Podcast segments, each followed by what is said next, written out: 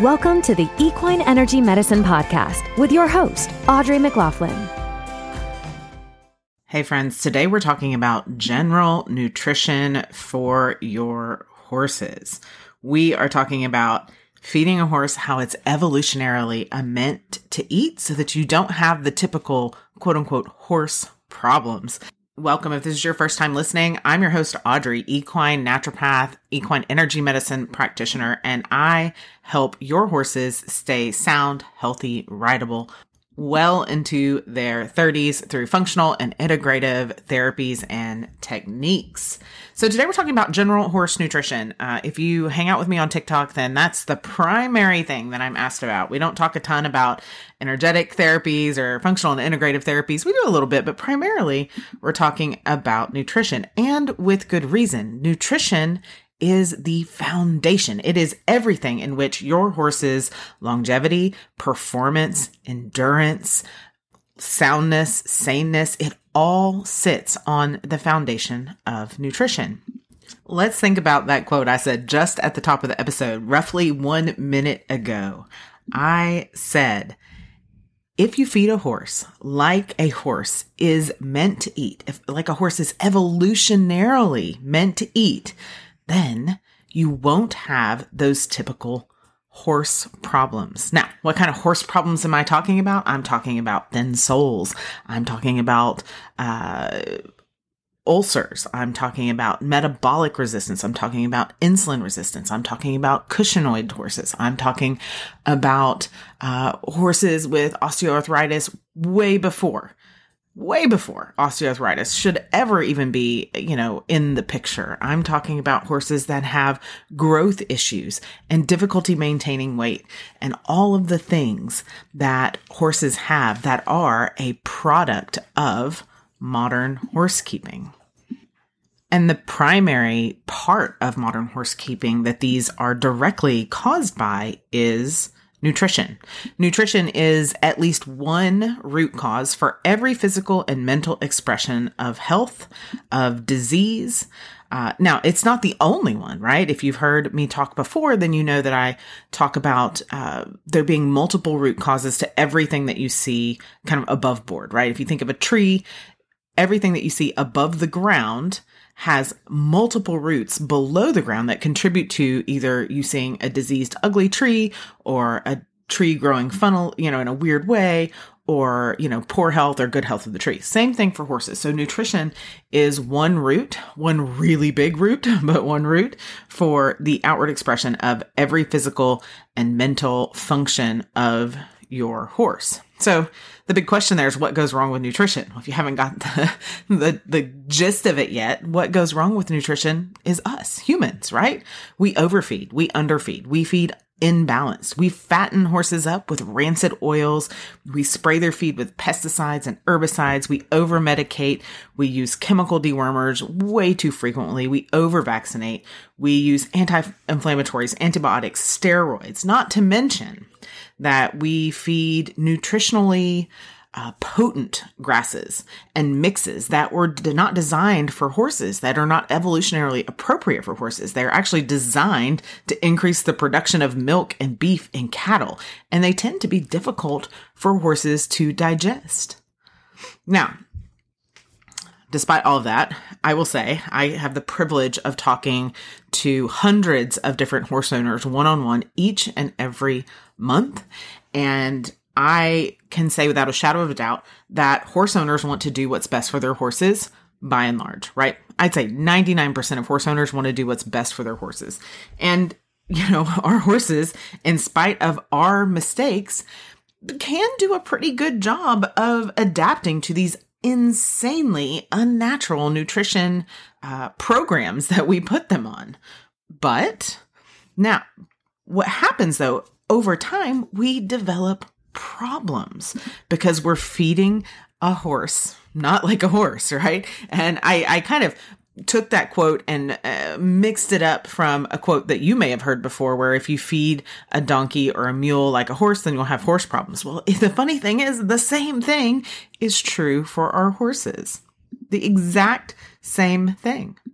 Some of our most common horse issues ulcers, gastritis, indigestion, uh, protein absorption issues, poor immunity, GI infections, parasitic infections that are increased, uh, toxicities of various kinds tend to come from a couple of different places overfeeding, concentrated processed grains, overfeeding or feeding a high starch diet, overfeeding sugars, overfeeding protein, right?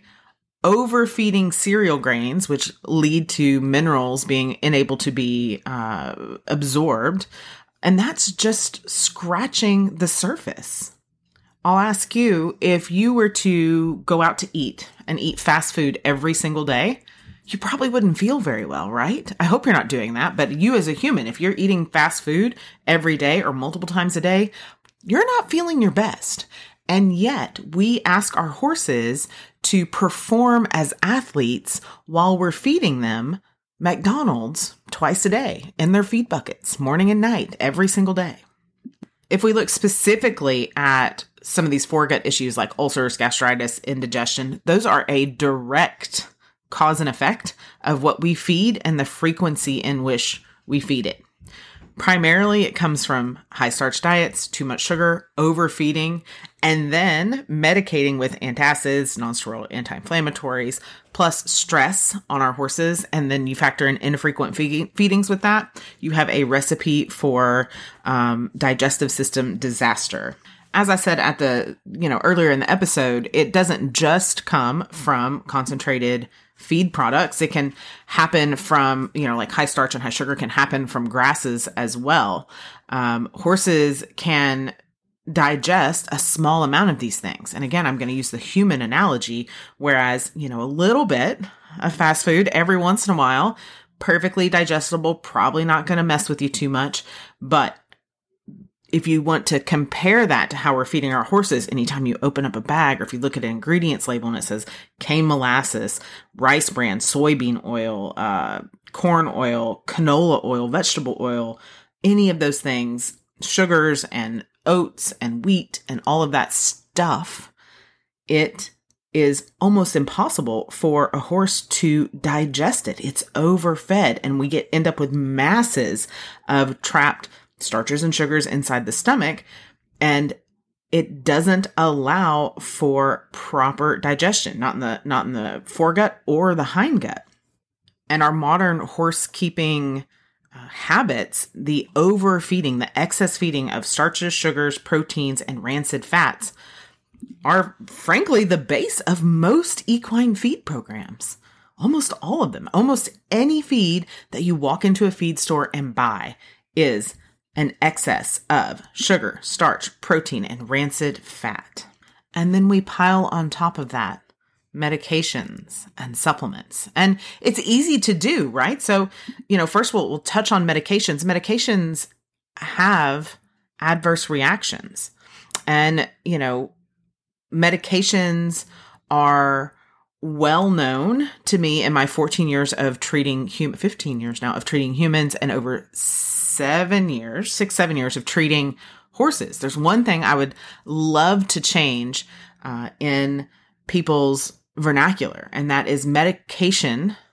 Just so you know, doesn't have side effects, it has consequences. And so when you give a medication, you have to recover from the thing that the medication is for and recover from the medication. Okay. So there's two recoveries that have to happen for horses when you're giving medication, particularly on a daily basis. Now, this is not to say that medication is not needed in some cases. There are cases where medication is needed. Where medication fails us is when we try to continue to give the same inflammatory concentrated diet and we try to mask the symptoms that diet is causing with medication. Okay, so that is uh, a big, big problem. But it's just good to know. It's good to have awareness that, okay, if I have to give my horse antibiotics, what do I have to do now that the antibiotics have healed the infection? What do I have to do to heal my horse from the antibiotics? Because there are more steps there that have to be taken. It's marketed to us that medications have side effects and, you know, that horse medication may have side effects. But the reality of it is that the drug was created, they picked out which one it would be marketed for, and then the other things are things that the drug causes but are it's just not marketed for. It's not that that's not an effect of the drug. All of the the things, the positive what we consider positive effects and negative effects are all just effects, okay? So a problem that is you might find one drug that is branded for XYZ pr- problem, but the exact same drug is also branded for ABC problem, right? But the long term use of medications, again, kind of shifting back to the chronic use of medications, is a direct conflict with healthy digestion. Healthy digestion is the building block of a horse's soundness, performance, saneness, all of those things. Now, if we're thinking of, okay, we horse had an infection or an injury that required antibiotics. Cool. Antibiotics done. Horses healed. Now we have to heal the horse from the antibiotic, right? So if we think of that along the same lines of a medication that is kind of given forever, right? What do you think happens when we have continual use of nonsteroidal anti-inflammatory medications? Things like Equioxx, Previcox, or Bute, where's the recovery from that medication? It's not. What we do is we just hide the inflammation with a pill. And then that inflammation continues to fester. Sometimes the body finds another outlet for that inflammation. Um, and so it compounds the problem long term.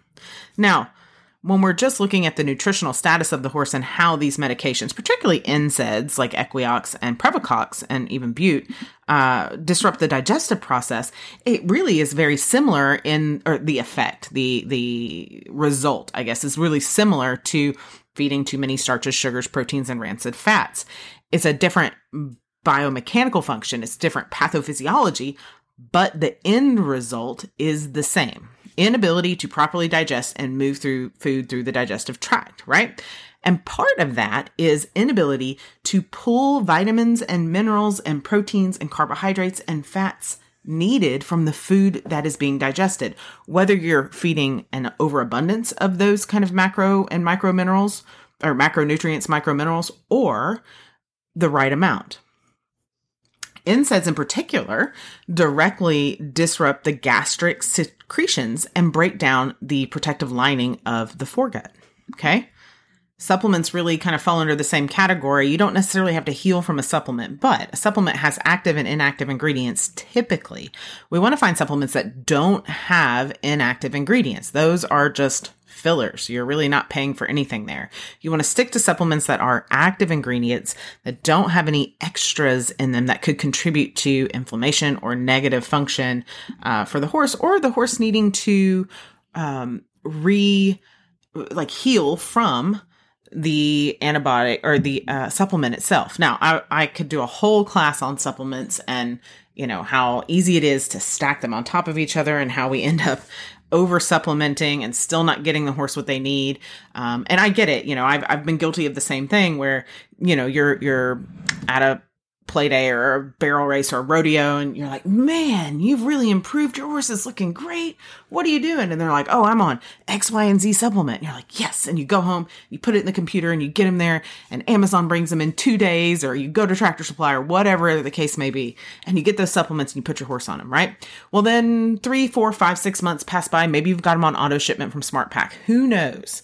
And then you see somebody else and you're like, man, your gelding's really looking good. What are you doing? What's what? How are you getting that coat so shiny? Oh, well, I'm feeding X, Y, and Z supplements. Okay, cool. So you go back, you get in uh, Valley Vet or Smart Pack or whatever you're doing, and you order those, and now they're there. And now you're on six different supplements, right? But you don't know what's working. You might be way overdoing something like iron or way underdoing something like zinc and causing all kinds of under the surface inflammatory problems right? So this is just more of if you feed a horse like we tend to feed horses, right? If we get our humanness involved in it, then you make horse problems. Whereas if you feed a horse what's evolutionarily appropriate, then you don't have horse problems, right? So that begs the question, what is evolutionarily appropriate? In my course, Equine Nutrition for Horse Owners, I teach horse owners how to feed their horse and how to duplicate a feed program or make a feed program for multiple horses, right? So for a lot of people, it's not budget friendly if they have like my herd, eight horses, to have an appointment for each one of those eight horses or do a couple multi horse appointments to figure out what their horse needs. So I developed a course so that people, big barn owners, people that have big herds, uh, rescues, all of those places could be able to develop their own feed programs um, and learn how to feed their own horse or horses. So in that, we talk about evolutionarily, like how wild horses ate and how wild horses eat now, and then how we can mimic that in our day to day feeding of our own horses to maximize their health. Um, and that course, by the way, it's if you're listening to this um, on the day it was published, that course is currently registering now, June 24th through July 8th. And then our first day of class is July 10th. It's our third round. Um, we've added all kinds of fun stuff. I will link it in the show notes on whatever podcast player you're listening to. But we go through and we talk about kind of the the journey of where horses what horses ate how we got to where we are now and then how to make it simple and easy and doable for you and maximize the benefit for your horse and there's a couple different uh, pillars to that the first pillar is forage right what is forage hay is the primary forage for most equine diets but often it's not as simple as just going and buying hay there's all kinds of variables that impact the nutrient content of hay why I'll get it out in a minute. Widely, not wildly. I guess it could be wildly as well. Um, one of the most impactful things is the maturity at at which the hay is cut, um, particularly with sugar content. But we want to make sure we're finding good hay. And when I say hay, that's kind of a, a loose term to mean forage. Um, so hay could be Timothy hay, orchard grass, brome, Bermuda, um, you know, and or even pelleted hay or hay cubes. Um, you can also use alfalfa as a forage. Not generally, you don't want to go all alfalfa diet, but it can be part of a healthy forage diet, um, or even beets. The second pillar is fats, right? Fat is important but it's really important to give fat and fiber in combination. Horses are super vegans and they thrive on fiber. They're not meant to eat high protein or high fat or high sugar. And it's particularly hard for them to digest liquid flat liquid fat. Um, so pouring liquid fat on top of their diet in the form of like camelina oil or uh, any of these liquid omegas, or God forbid, don't do canola oil, but that um, any of those things are not as readily available for the horse to digest as a fat that is balanced with fiber. Um, the third pillar is vitamins and minerals. Do we need them? Usually, but not always. Um, vitamins act as a cofactor for a bunch of different body functions. They support growth and energy and development of all the body systems and organs. Um, and sometimes we need them, and sometimes we need minerals as part of a balanced forage diet. But sometimes we have really good forage and we don't need that much, right? So there's a couple different ways that we can find out how many how much how much mineral we need. Um, generally i recommend testing the horse doing an uh, equine uh, minerals and metals mane test that helps to test for toxicities and helps to test for nutrient uh, metals and minerals as well. Um, and then supplementing to meet the needs that are being missed. Now, if you do the nutrition for horse owners class, you can do the starter class, which does not include a test, or you can do the premier version, which gives you a $65 discount on the test. And that comes with a minerals and metals mane test and a one-on-one appointment with me to make your plan. But if you're going to supplement minerals or things with minerals in it, it's really important to understand what minerals the horse needs, what minerals they're deficient in, and what minerals are most bioavailable to them, right? So that's part of the uh, pillar of vitamins and minerals. And it's really difficult, right? So, so the pillars are forage, fat, and minerals, right? Um, it's if you have all of those balanced, you can think of it like a three legged stool. It's really difficult to push over or have an imbalanced three legged stool. It might lean left or right, but it's really difficult to have a, a wobbly three legged stool. Um, and so those are the three pillars that we focus on and get, we get rid of all the other inflammatory stuff, all the things that negatively impact minerals like cereal grains, all the, th- and sugar, molasses. We get rid of all the things that aren't as close to evolutionarily accurate as we can. So, is it realistic for us to just be able to turn a horse out on 20 miles, 20 square miles of uh, range and pasture of diverse conditions? No. So, we have to recreate that as best we can in our own environment. And when you do, when you do, you will see peak athletic performance, you will see longevity, you will see soundness, you will see saneness in your horses that is unmatched and uncomparable to any feed program that you can possibly do. So, a few points to wrap this up. The last thing I want to do is tell you if you're wondering where to start. Audrey, I know I want to make a change in my horse's feed program. I need to know where to start. The first place to start is to assess where you are get all your minerals, look at the, all your uh, supplements, excuse me, look at the labels, get your feedback. Don't look at the guaranteed analysis. And I'm going to do a whole episode on guaranteed analysis and why they don't mean crap. They're not worth the paper they're printed on. But throw away the guaranteed analysis. Look at the ingredients of the feed. What is in the feed? Okay. And then that's the first place you start, right? And then we need to look at how we can balance that with forage, how we can start to wean off of that feed and onto forage. And the biggest mistake most people make is they assume if I'm on three pounds of whatever concentrated senior feed a day, then all I need are three pounds of alfalfa and Timothy pellets and we'll be good to go. No, that is not correct. Um, there is a higher cal- caloric density and a higher inflammation density in the concentrated feed product than there is in the forage especially at first, you're going to have to give more of that forage than you were the concentrated feed product. But the first thing I want you to do is figure out where you're at. Um, if you want to make the transition based on what you've heard in this episode, totally fine. If you want to reach out and have a one on one and we can just create a quick nutrition plan, that is also fine, very affordable. And then lastly, if you want to join us for equine nutrition for horse owners and dive deep into six separate modules of exactly what your horse needs, how to make a forage diet, how to transition to a forage diet, and how to recreate it for others, plus all the fun benefits. We have all of my top protocols for chronic issues that we see over and over and over again in the horse industry, these human created issues. Uh, we talk about the supplement trap, so how to make sure you're not wasting money on a bunch of supplements that aren't doing you or your horse any favors. And then this time, if you're an early bird registrant, so if you register before the 4th of July, then you'll also get access to my upcoming EPM class, which will cover EPM nutrition protocols and rehab. And we are doing DIY fecal test as a bonus for this um, group as well. So, hopefully, this episode has given you some insight into what horses eat, general nutrition for your horses. And if you're interested, I hope you join me for equine nutrition for horse owners. As always, if you have any questions, I'd love for you to go to equineenergymed.com, click the little contact button, send me a question, come hang out with me on TikTok. I'm trying to do better about being on Instagram.